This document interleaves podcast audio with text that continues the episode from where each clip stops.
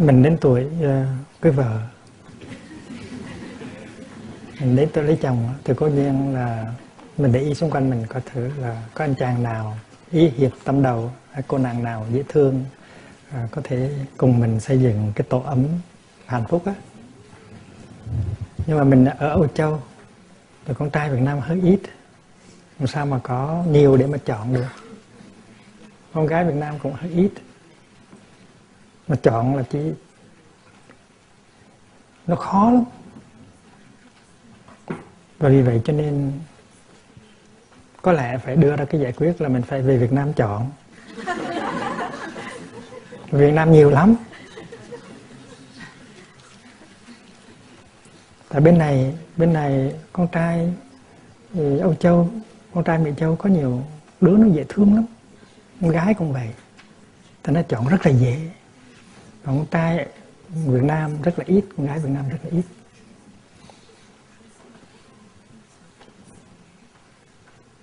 Và và và vì vậy cho nên cha mẹ đứng vào cái thế gọi là không có thường phong. Cha mẹ có thể thua.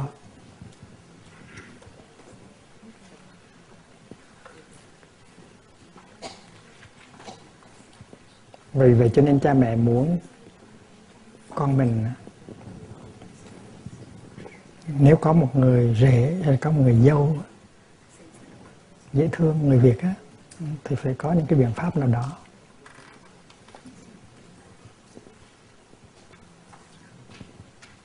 Hoặc mỗi năm cho cho mình về Việt Nam sống 3 tháng để mình có cơ hội tiếp xúc với những người con trai Việt Nam những con gái Việt Nam ở Việt Nam. Những năm gần đây thì người ta có tổ chức trại hè quê hương và thanh niên Việt Nam, thiếu nữ Việt Nam từ Ngọc Quốc về Việt Nam để để nghỉ hè, gặp gỡ nhau, chơi với nhau và trao đổi văn hóa. Và họ tới những cái thắng cảnh để thăm viếng, để cắm trại, để đi chơi với nhau và họ đi thăm những chỗ như là lăng vua hùng để thắp hương, để biểu lộ cái niềm à, biết ơn của mình đối với tổ tiên của đất nước. Thì những năm gần đây người ta có tổ chức như vậy.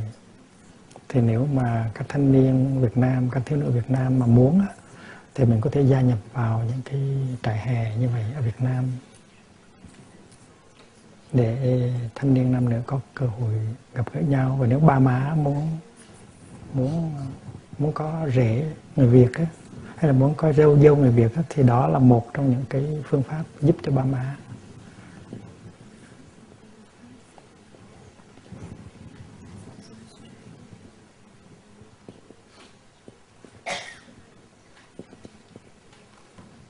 Và thầy nghĩ là làng mai là cái chỗ rất là tốt tại vì tại làng mai có rất nhiều con trai rất dễ thương con gái mà tới làng mai cũng dễ thương tại vì chọn lọc rồi mà nếu nó không dễ thương, nó đâu chịu về đây.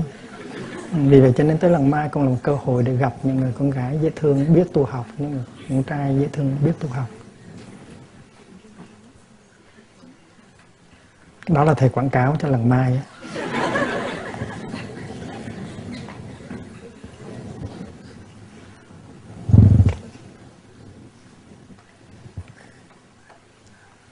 cái đó là thầy gà cho ba mẹ mẹ thôi, nhưng mà trong trái tim của thầy á,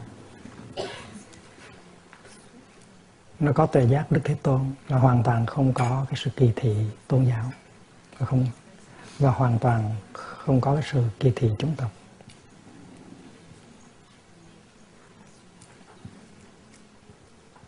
Mà nếu lỡ con mình nó yêu một người Âu Châu hay là Mỹ Châu hay là yêu một người công giáo hay là tin lành, thì cái đó chưa phải là tình thế đâu mà mà đau khổ quá quá như vậy.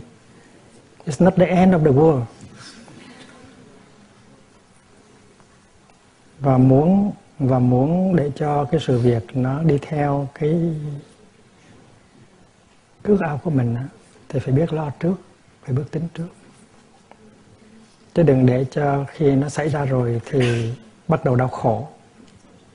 Ba má là vậy đó, không có tính trước.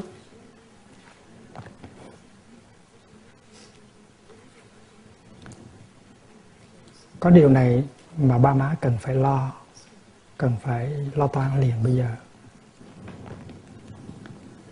Là trong cái tình trạng xã hội hiện bây giờ nam nữ họ có những liên hệ tình dục với nhau quá sớm. Ở Âu Châu cũng như ở Mỹ Châu. Và bao nhiêu cuộc đời bao nhiêu cuộc sống của người trẻ đã bị tan nát là tại vì cái chuyện này. Ngày nay ở Berlin á, thủ đô Đức á, bọn nó 12, 13 tuổi đã bắt có đầu có những cái liên hệ tình dục với nhau. Và những đứa mà không không đi theo thì được coi là quê. Vì vậy trên muốn mình khỏi quê thì thành nó cũng làm theo những đứa khác.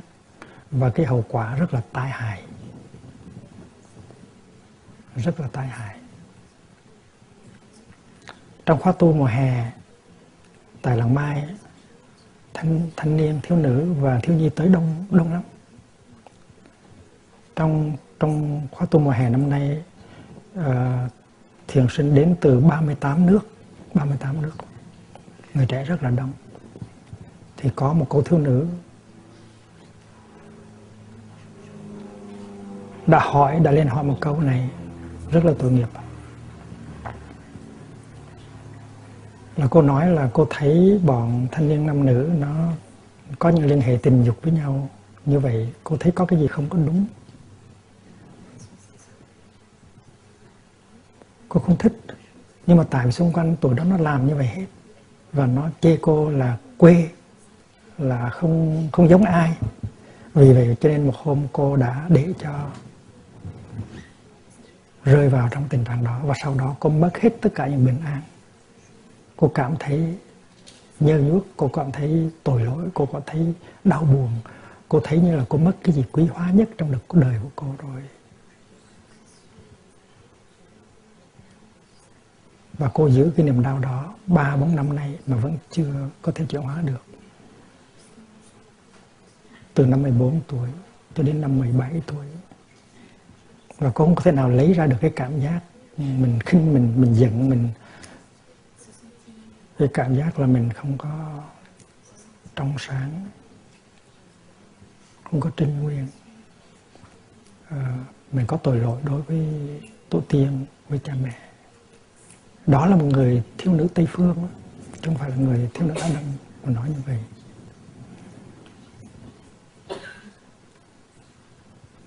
Thì thầy đã dạy cho phương pháp thực tập để cô có thể ờ, uh, gạn lọc cái cái thân và cái tâm để lấy ra khỏi thân tâm cái cảm giác xấu xa, tội lỗi, nặng nề đó. Tại vì theo cái truyền thống của Phật giáo cái thân với cái tâm là một. Khi mà cái thân bị nhơ nhuốc thì cái tâm cũng bị nhơ nhuốc. Và cái thân mình cũng như cái tâm mình là một cái gì rất là thiêng liêng, rất là quý báu.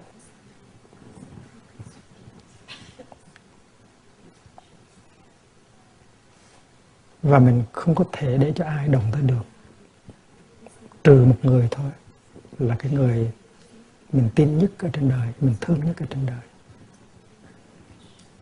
Còn không ai có quyền đồng tới cái cơ thể của mình.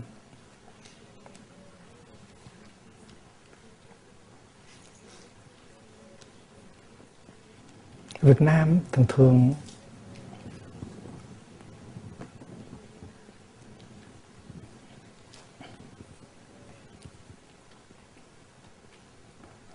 người ta cho rằng cái đầu của mình cái phần này cơ thể là cái chỗ mình thờ thờ phụng tổ tiên. Mình thờ phụng những cái gì mà quý giá nhất ở trên đời của mình. Đó là truyền thống của Việt Nam. Vì vậy cho nên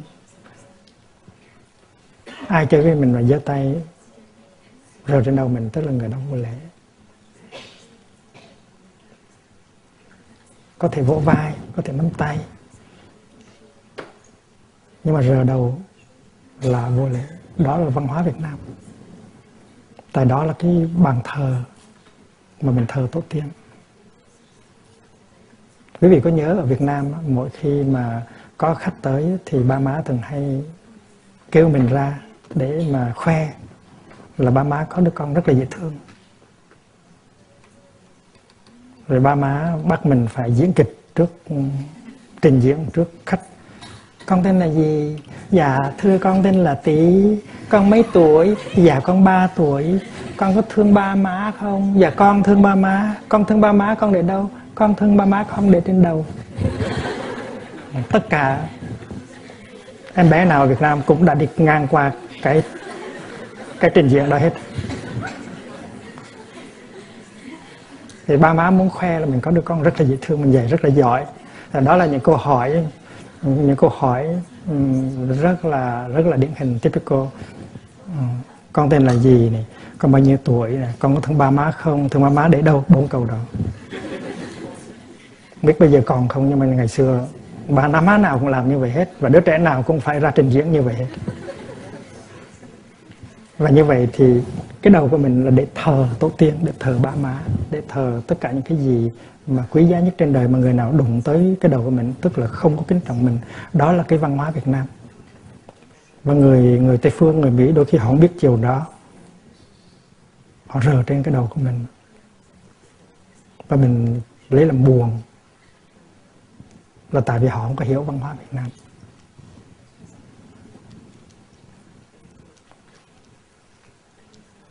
Thì cơ thể của mình á, nó có những cái những có những cái vùng mà người ta phải kính trọng. Cũng như trong tâm của mình á, nó có những cái vùng mà người ta phải kính trọng. Người ta không có thể chạm vào những cái nỗi khổ niềm đau của mình được. Mình có những cái nỗi niềm riêng tư, người ta phải phải kính phục. Không có được, chạm vào những chỗ đó. Nó động lòng, nó làm đau lòng mình. Và đối với những cái người thường, mình không bao giờ mình rút ruột ra, mình nói về những cái đó hết. Chỉ khi nào mình gặp một người rất là tri kỷ mà mình rất là thương, rất là kính. Thì thì mình mới có thể nói ra những cái nỗi khổ, niềm đau đó của mình cho người kia. Mình chia sẻ. Và nếu một người mà mình không có biết, không có thương mà dám động tới những cái chuyện đó là mình rất là giận. Tại đó là cái vùng riêng tư của mình. Họ phải kính trọng.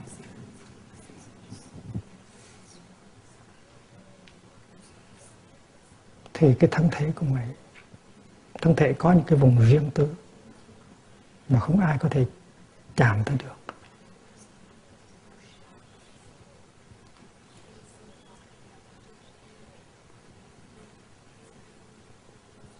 Chứ trừ khi mình đau ốm à, bác sĩ phải khám bệnh thì bất đắc dĩ thì mình mới để cho người bác sĩ đồng tới những cái đó vì vậy cho nên người bác sĩ trong truyền thống Việt Nam là rất là cung kính. Phải có thái độ rất là là cung kính đối với bệnh nhân mới được. Ở làng mai các sư cô à, nhiều khi họ họ họ làm massage cho nhau khi họ nhức đầu là khi họ bị gió các thầy cũng vậy mỗi khi có một à, sư chú hay một thầy à, bị trúng gió hay là bị nhức đầu thì thì nhờ một sư anh một sư em giúp cho mình. Nhưng mà trước trước khi làm chuyện đó phải chắp tay thở ba hơi rồi mới làm. Để chứng tỏ rằng là mình kính trọng người kia. Kính trọng người kia không phải là kính trọng cái tâm của người kia không mà phải kính trọng luôn người thân nữa.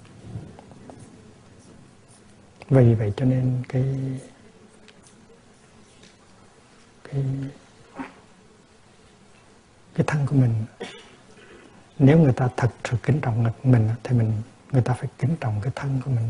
Người ta không có đồng tới, không những không đồng tới đầu, mà có những phần trong cơ thể của mình đồng tới, tức là vô lễ, tức là khinh mình.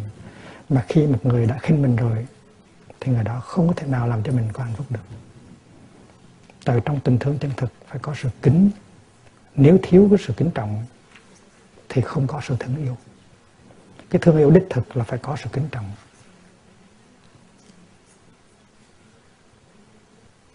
Trong truyền thống Việt Nam dù là vợ chồng đi nữa thì phải kính trọng nhau. Và khi mình thấy áo không có thay một cách sổ sàng trước mặt người kia mình phải thấy cái chỗ kín đáo. Và đó là cái pha, đó là cái truyền thống của mình.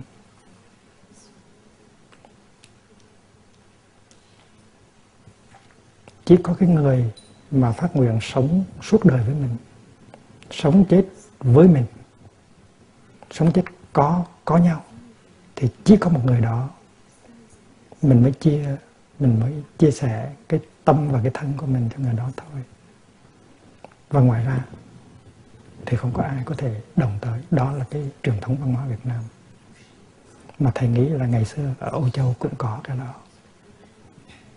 Âu Châu ngày xưa có cái đó, nhưng mà bây giờ làm ăn như thế nào mà đánh mất cái đó?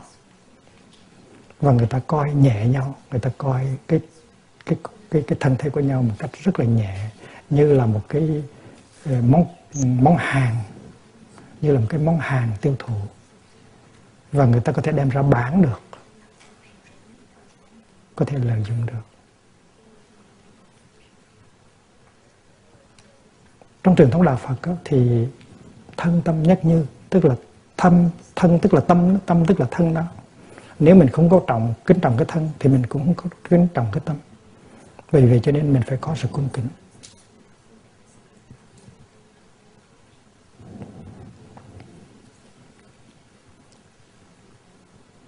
Ở kinh đô nó có cái, nó có cái hoàng thành là Imperial City ở Bắc Kinh cũng như là ở Huế cũng như là Hán Thành nó có cái hoàng cung. Thì có một cái vùng gọi là vùng cấm không có ai được vô. Cái chỗ buộc vua ở, gọi là các hoàng hậu, gọi là tứ cấm thành. The forbidden city, là city interdite hễ người dân nào mà loáng choáng mà bước vô chỗ đó thì chém đầu liền lập tức. Thì mình cũng vậy mình có cái tự cấm thành ở trong con người của mình. Nếu người con trai nào, người con gái nào mà không được phép mà sờ tới thì mình phải chém đầu người đó. Tức là nghĩ chơi luôn. Nghĩ chơi luôn. Tại người đó không có không có tỏ bày ra cái cái sự kính trọng. Người đó là người không đáng để cho mình chơi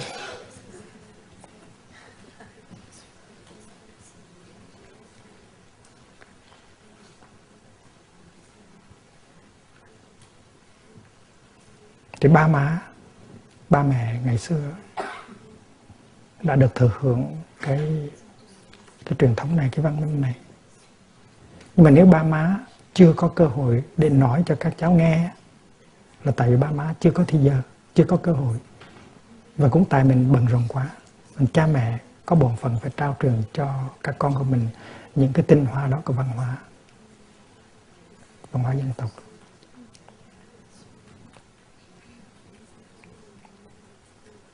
Nếu mà mình không có giữ gìn, thì mình còn gì nữa để cống hiến cho mình người, cho để để có còn gì nữa để để mà chia sẻ, để mà cống hiến cho người mình thương nhất ở trên đời. Vì vậy cho nên phải giữ thân, như là giữ tâm của mình vậy.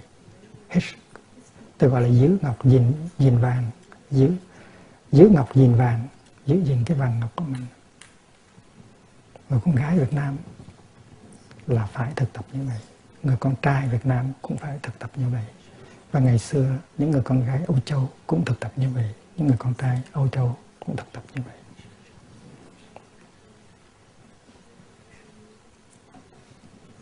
Khi mình đọc trường kiều ngang qua cái chỗ mà Kim Trọng mời Thế Kiều đàn thì cái, cái âm nhạc đó nó đã làm cho cái tâm hồn của hai người nó yếu ra. Tại vì kiều đàn một cái bản nhạc rất là ác ôn. Bản nhạc đó tên là do kiều sáng tác. Đó là bản nhạc có cái cái, có cái có cái có cái tên là phần móng phần móng gọi là bạc mình.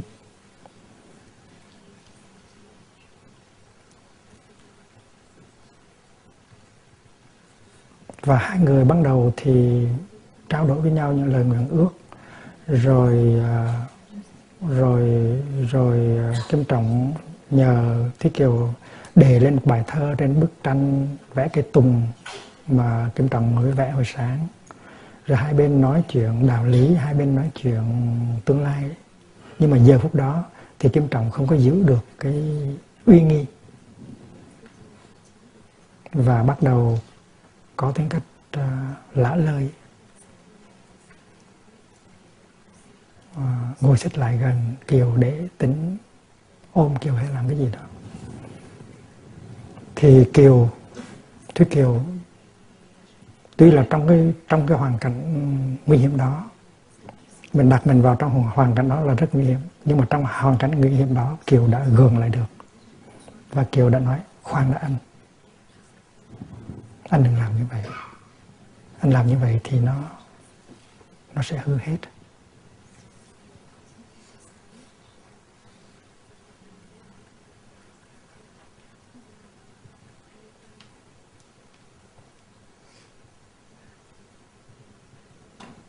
Ngày xưa có một rồi kiểu kể chuyện ngày xưa có một người con gái đang dệt cưới đang dệt lụa. Thì người con trai chớp nhã và tới tính um, chọc ghẹo làm cho bất chính. Thì người con gái đó đã cầm cái thoi liệng vào anh anh kia để phản đối liệng vào mặt anh kia để phản đối. Anh kia tên là tà côn tà côn và bữa đó anh rủi lắm. Tại vì cái cái thoi cái navet dệt vải nó rơi nó trúng vào cái miệng của anh ta và anh ta gãy một cái răng. Thật ra gãy hai cái răng lận. Gãy hai cái răng tại vì người, người con trai không có không có đàng hoàng. Tính làm trường lô thôi cho người con gái đã được giáo dục đàng hoàng. Cái sáng tay đang cầm cái đang cầm cái cái thoi, cái navet để dệt vải đó. Thì cô mới liền vào mặt anh, gãy cái răng.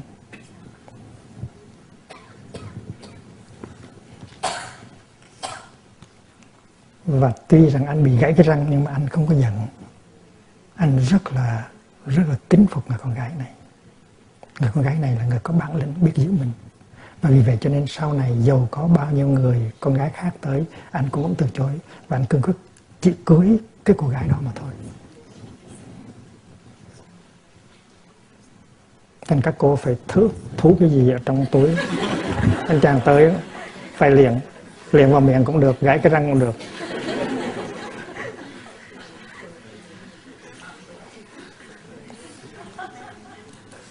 Trong nghe câu chuyện đó rồi thì Kiều nói, nếu mà bây giờ em không giữ gìn,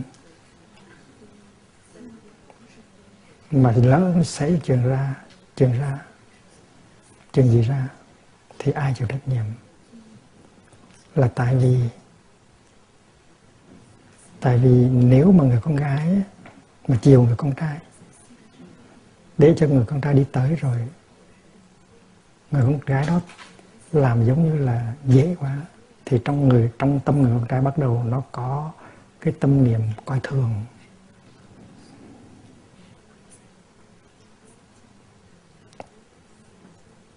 Rẽ rúng người con gái, thấy nó dễ quá. Và vì vậy cho nên nó bắt đầu có cái tâm niệm coi thường người con gái. Và cái tình yêu bắt đầu bị tổn thương. Cái sự phù bạc sau này nó bắt đầu bằng cái sự khinh thường.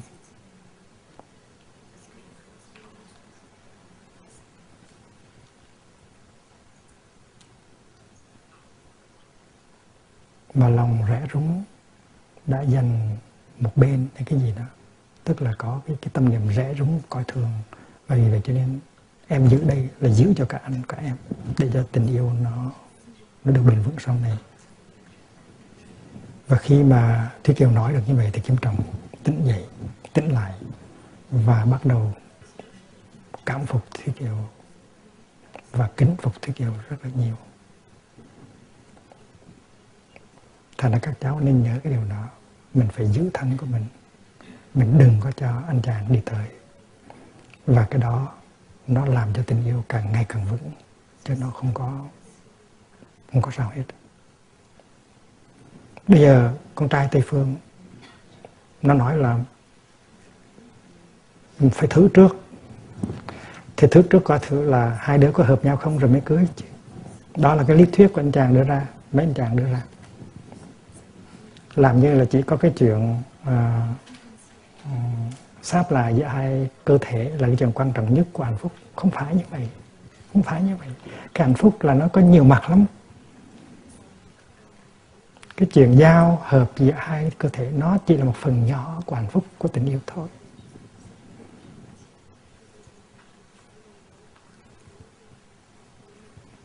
Rồi người ta lý luận rất là tức cười. Nói ví dụ như là trước khi mình mua đôi giày, mình phải đi thử chứ. Coi thử đôi giày có vừa không rồi mình mới bỏ tiền ra mua chứ.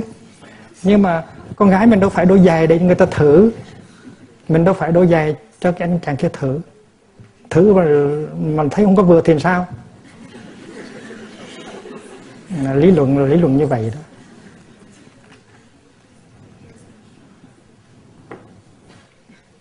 Vậy vậy cho nên cái lý luận đó không có đúng vững khi mà mình có cái hiểu và cái thương, nó đi tới cái mức cao nhất của sâu nhất rồi, thì tất cả các vấn đề khác đều được giải quyết hết một cách êm đẹp. Thành nó đừng có nghe số dài. Đừng có theo cái chủ nghĩa gọi là thứ thứ trước. Rồi các cháu sẽ hối hận về sau sau này. Trong truyền thống của mình có rất là nhiều cái tự giác. Mà tại vì mình bận rộn quá rồi ba mẹ cũng bận rộn quá, không có thời gian ngồi với nhau để mà tâm sự, để mà trang truyền những cái này. Rồi đời xưa ông nói,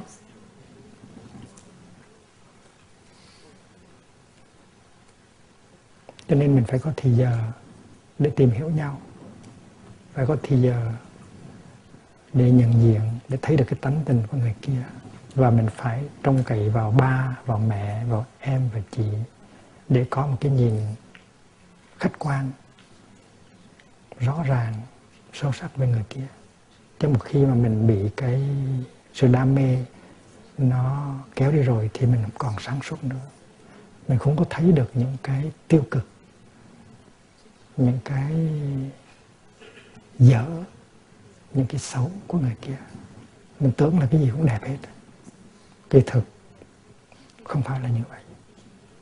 Và cả cuộc đời mình sẽ đau khổ nếu mình không cẩn thận bây giờ.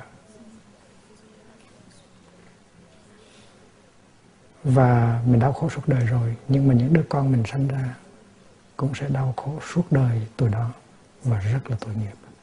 Cho nên phải rất cẩn thận chuyện này.